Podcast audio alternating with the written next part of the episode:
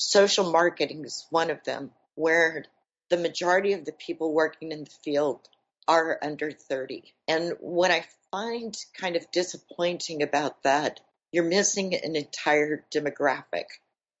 So companies closing themselves off to older workers, they lose the opportunity to improve their brand voice and reach to the older demographic.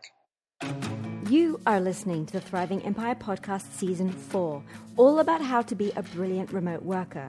Whether you're a seasoned remote worker, you've found yourself reluctantly working from home, or you simply want to move from a co located office role to one that is 100% remote, you're going to love this season.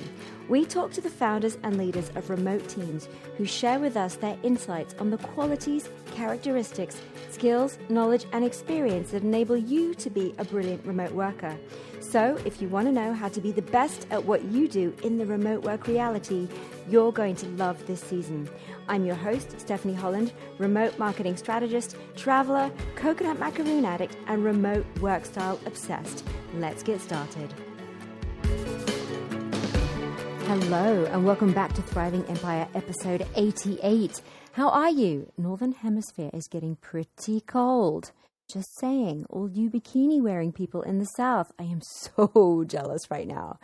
This week on the show, we chat to Benet Rocket, whose name alone indicates what a fire starter she is. Now, Benet is a remote social media marketer in her 60s, 61 to be precise, who began this stage of her career only a decade ago, putting to bed the myth that you can ever be too old to start something new. So if you're feeling old in your industry right now, you can stop that right now. So, when kickstarting a new career, she focused on her transitional skills.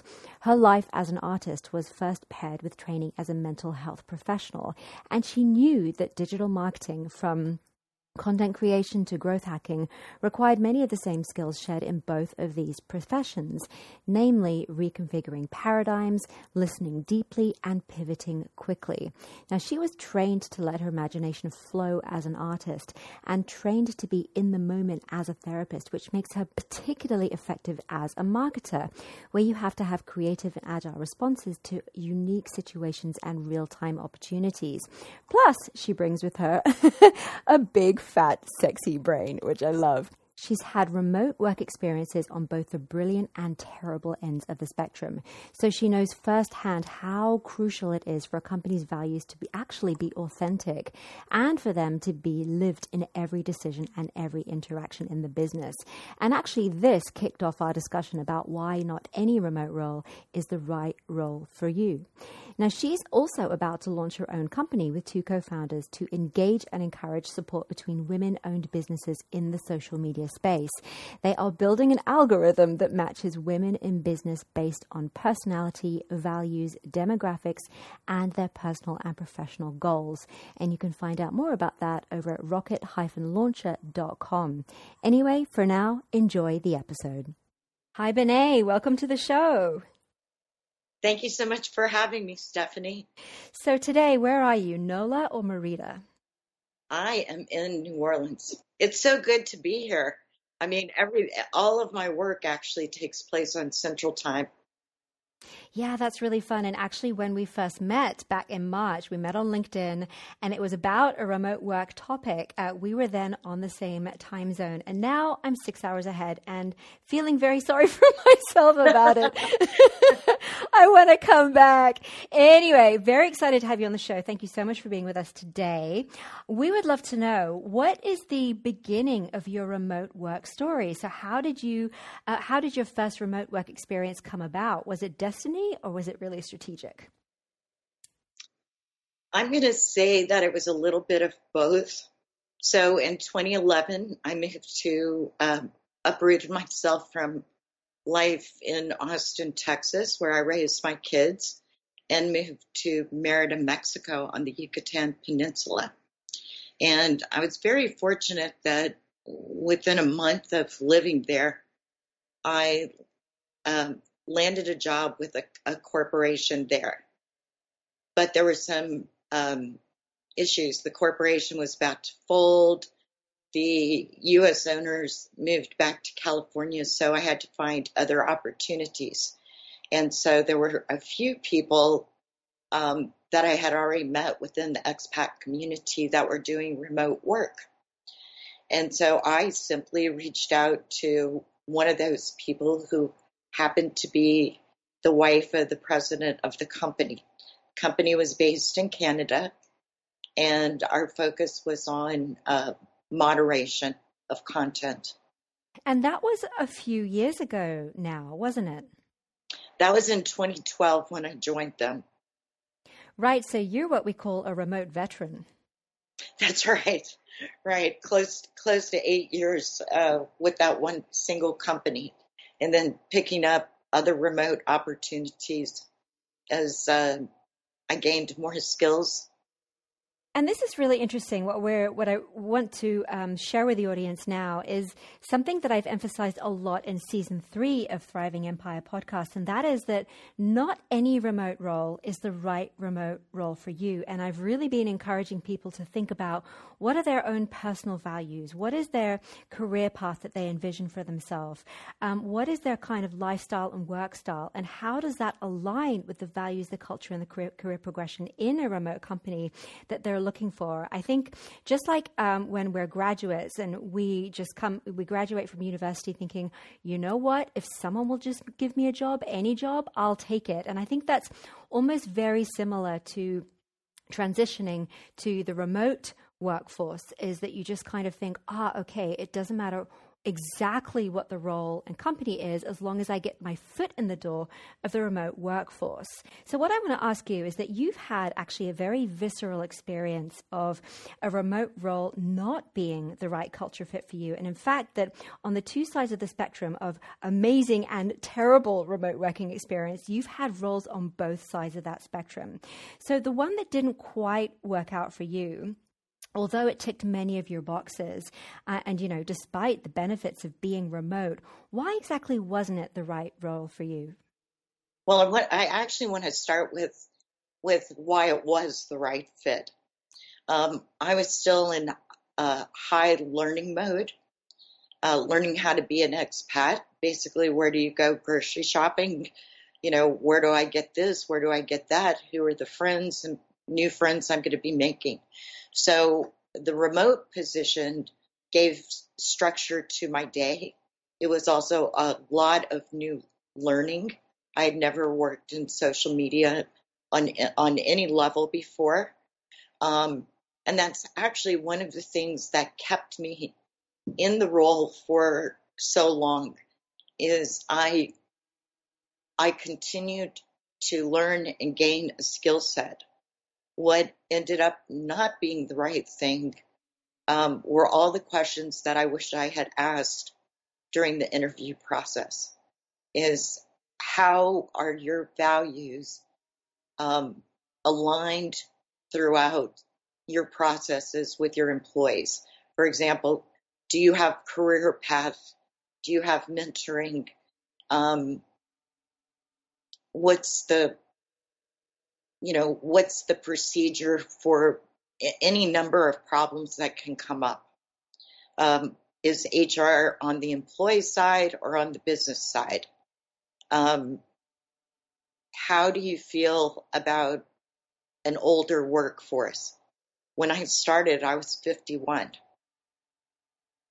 So I kind of wanted, uh, I really should have asked those types of questions. Are you going to continue to promote younger people, or will you value what um, a more experienced, professionally experienced, and life experienced person has to offer to the company? I love what you touched on there, and that is that moving country or traveling and starting a remote job all at the same time can actually be, yes, very exciting on one side, but also very overwhelming. And when you've just moved to a new place or you're moving around every two to three weeks to a month, you really have to find out how to live in the place. And it's often just what you said, just doing the basic everyday things like groceries, where to get all the products and services that you need daily. For me, that some of the toughest things to find was a hairdresser and a, a, waxologist, and you know just those right. basic things that you don't think about when you're at home because all of that is set up for you. But then you go, you you move to another country, you travel abroad, and you think, oh my goodness, there's all these basic things that I have no idea how to organize for myself. That's right. And also, I think with remote work, the other the other problem you can come into is um, you always have to have a plan B. Mm. If your internet connection is not strong enough, and you are actually on a schedule where you have to be there for a certain time, um, you have to have uh, several backups. Absolutely. I see so many pictures on LinkedIn of people advertising, "Oh, would you love this lifestyle?" And it's this beautiful picture of of a chalet in Bali, and I'm, my my my brain goes directly to the question, "Yes, but what is the upload speed?" That's right, exactly. I I actually uh, when I'm living between New Orleans, I live between New Orleans and Merida, and so I've had lots of remote workers uh, stay in my house in Merida while I'm in New Orleans, and that's the first thing they ask me. They want to, they want to see those numbers. It's a really smart question, and I always use speedtest.net. What service do you use? That's the same one. And so you also mentioned in your comment a few moments ago the emphasis, um, well, made me think of how there is a huge emphasis on being chosen by an employer rather than asking those questions that you mentioned. You know, I had never been in that position before where I felt, uh, I think the job options felt very limited to me in um, being an expat and so it kind of went out of my brain that it was I I was in this position where I felt I needed to take it um, versus I had had an opportunity to choose. And part of that is uh, I didn't know people like you that could guide you through the process of of finding remote positions and how to promote yourself as a remote worker um, that experience was really gained um, while I was working. So not only was I, you know, learning more about social media strategy, I was conversing with up to 200 remote workers around the world and learning about their experiences and how they got into it. Was that their first remote job? Had they done others?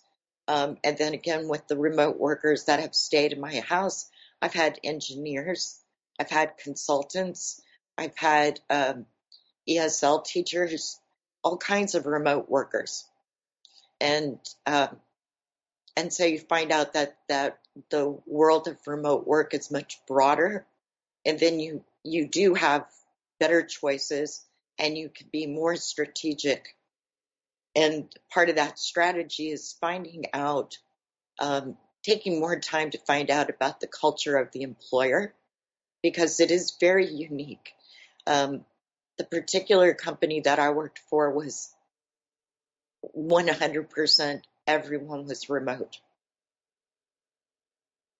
And there have to be um, different kind of measures put in place than when you walk into an office you can't you can't gauge an atmosphere, a culture atmosphere in the same way.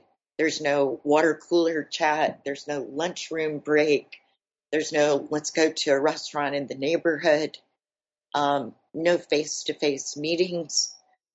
You, certainly, you continue to have, you know, hangouts and Zoom and that type of meeting, but you miss out on a lot of the visual cues so it means you have to become a better listener and you have to become better at asking questions. And actually, I was speaking to Sunny Zemer a few weeks ago. I think it was episode 86, and she said that um, asking questions and asking for help is super important. Absolutely. Um, especially when you're working on a team. and there are some accounts that I worked. So there's there's the um, actual corporation that I worked for, and then we moderated a lot of very big accounts. And one of the best ones I saw was using Slack and being part of their entire team. So uh, their internal, external marketing teams using Slack was a fantastic way to make sure that everyone saw what was going on throughout the day. That speaks a lot to the importance of transparency, isn't it? Tra- transparency and accountability. Everything needs to be so much more visible and visual. I agree with that. And I think um, I'm going to say this as an aside. I think that lots of companies uh, use transparency, the word itself, as a way to actually hide what they're doing.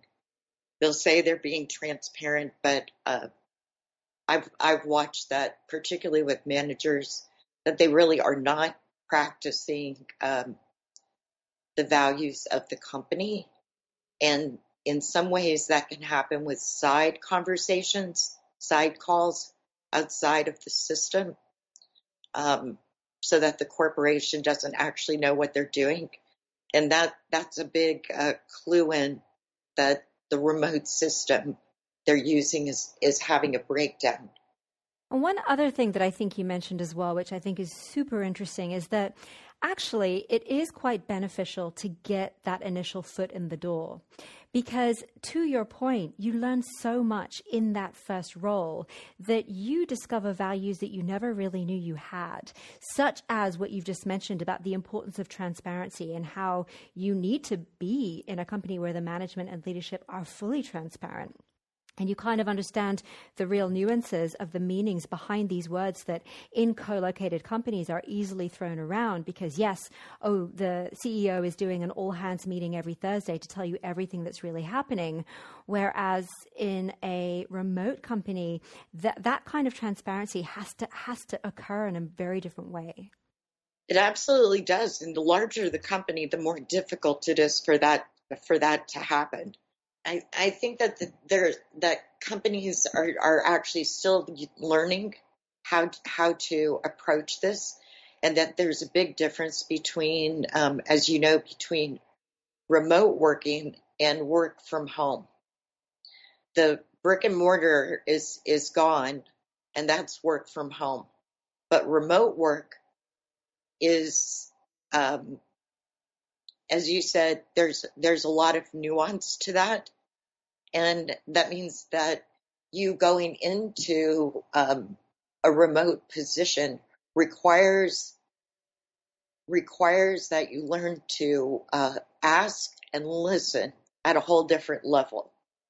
And so, let's say, for example, you are in your first remote role and you start to realize that the culture and the values and the vision and mission maybe aren't so much in alignment with with you and your work style and where you want your career to go.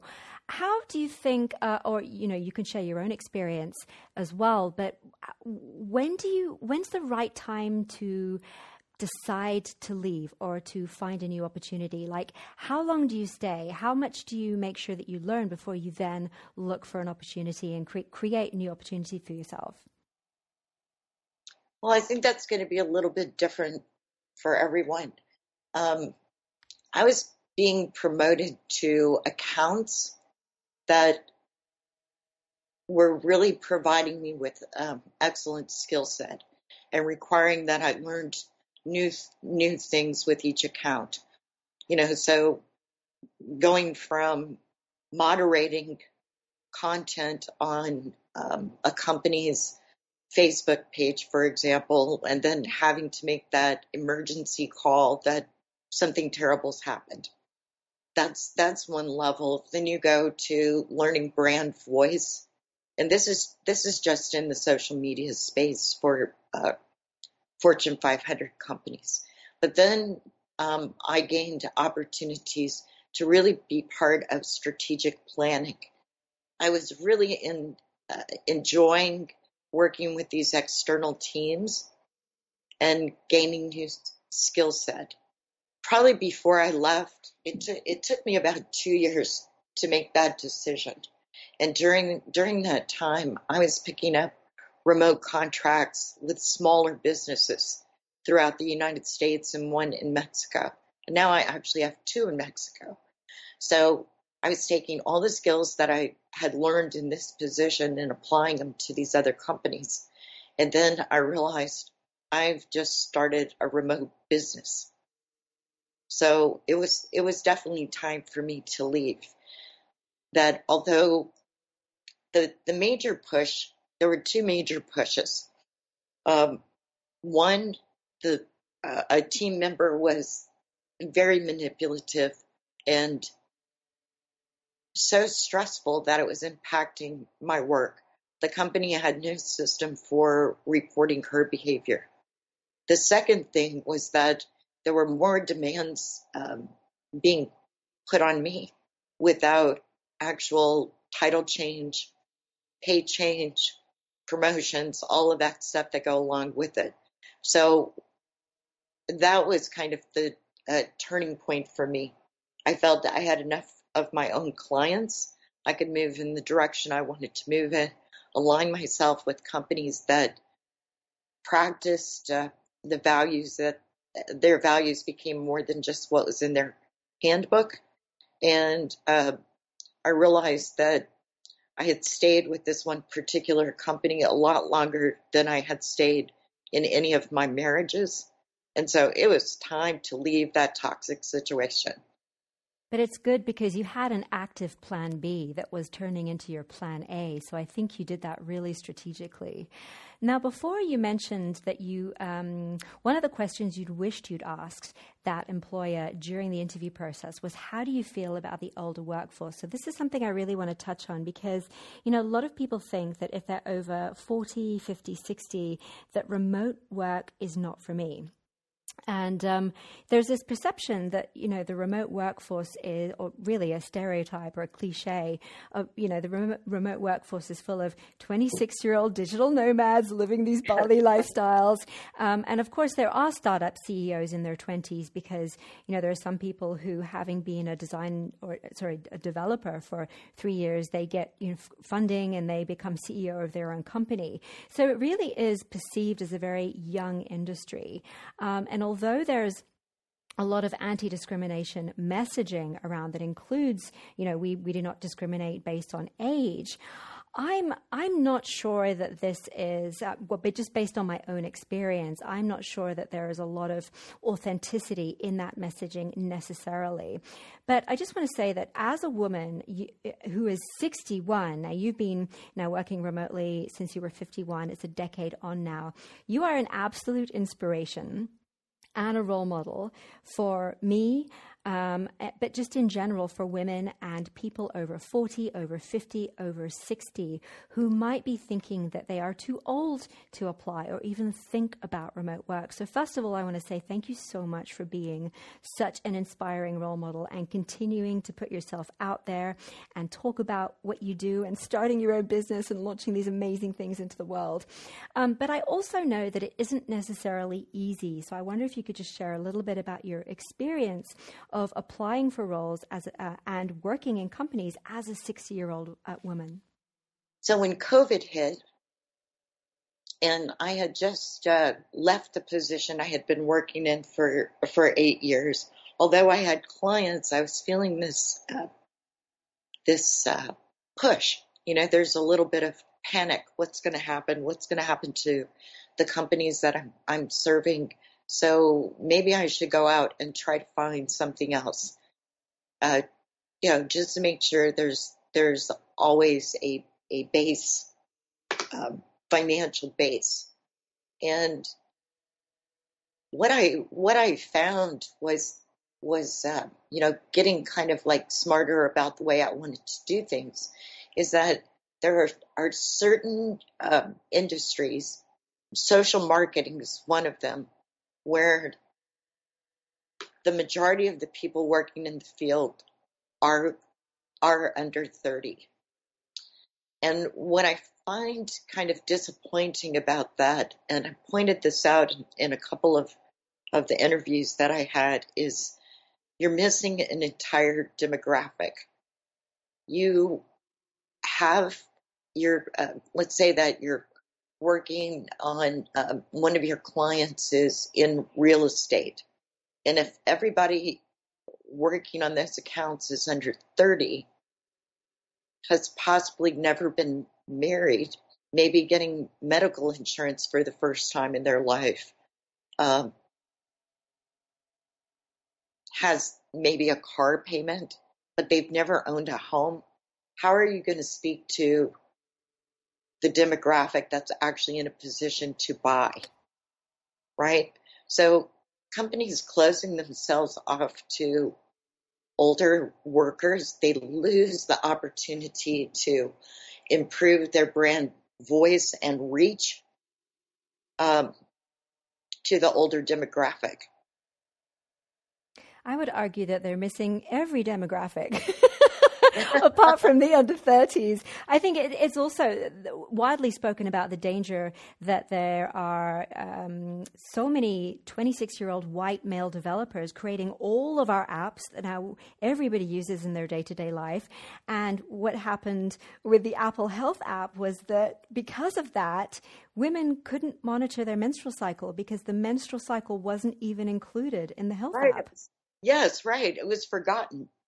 Yeah, and I'm I'm not going to disagree with you on they're missing all the demographics, um, but they're they're definitely not taking advantage of of uh, the experience that older workers can bring to improving whatever their product is, whatever their industry is. You know, um, they're really not taking advantage of that, and I I, I I'm at a at a loss as to why. And and there, I think that the I can tell you that the three companies that I had multiple rounds of interviews with, um, three actually for each each one of them, were absolutely shocked by my questions. I, you know, lots of stammering about, okay, well, really tell me about how you're doing diversity and inclusion. I'm looking at your website. Everybody's 20, everybody's white. The majority of them are white males. So, how are you really uh, taking care of that and addressing that issue? And I love one of your questions that you mentioned when we spoke last week as was how, how do you feel about having a grandmother in your group? That's right. A grandmother of four. And they were like, one one company, all their response was, "Well, we've had an older gentleman." I think, okay, high five. I love it. And so, what advice would you give to others who are feeling too old to apply for a remote role? You've already mentioned upskilling in terms of tools and skills. I think one of the best things you can do is if you reimagine your skill set and how that could help a company advance, you know, increase sales, whatever it is. Reimagine yourself doing that remotely and then go and look at their websites, study them, look at, at uh, jobs, you know, job descriptions from uh, all kinds of companies that are related to what you think you want to do. Then you can prepare yourself ahead of time. I did that with one of mine they were really big on using Sprout. And so I did a little bit of research, played around with the tool before I applied. And I really, I really believe that that helped me advance through the interview process. And now I have a new skill set. That's absolutely amazing. Oh my goodness. That's that's inspiring. That's something actually everybody should be doing anyway. Benet, what is the best way for people to find out more about you? Um, my LinkedIn. Amazing. Thank you so much for being with us today. Thank you so much, Stephanie. I really enjoyed it. Thank you for listening to this episode of Thriving Empire. I appreciate you being here and hanging out with me. Now, if you're not subscribed already, head over to stephanieholland.co, that's C-O, and sign up right on the page so that you never miss an episode. And if you're enjoying the show, I have a favor to ask you. Would you rate and review it on iTunes, please? Just search Thriving Empire on iTunes. Click subscribe, then ratings and reviews, and you'll be asked to give it a star rating and a quick sentence or two on what you think about it and what you think about me. Now, this will really help other people find it too, so that more people can build a career and create the life they really want simultaneously. Thank you so much. Have a beautiful week and see you next time on Thriving Empire.